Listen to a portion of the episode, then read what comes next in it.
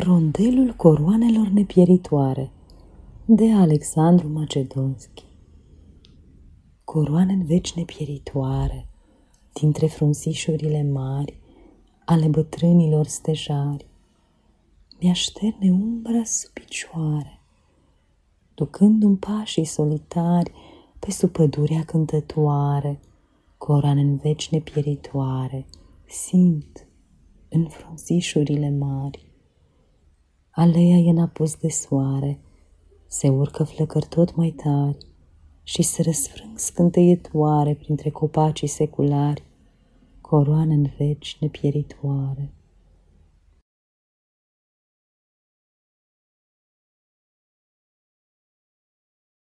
Aceasta este o înregistrare Cărțiaudio.eu. Această înregistrare este citită cu respectarea legislației în vigoare pentru Cărțiaudio.eu.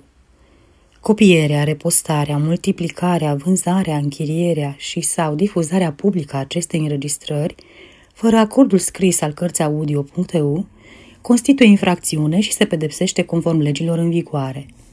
Pentru noutăți, vă invit să vizitați site-ul www.cărțiaudio.eu și să ne susțineți cu un like, subscribe și follow pe canalul de YouTube Cărți Audio.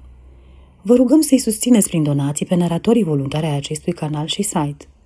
Vă mulțumim și vă dorim audiție plăcută în continuare.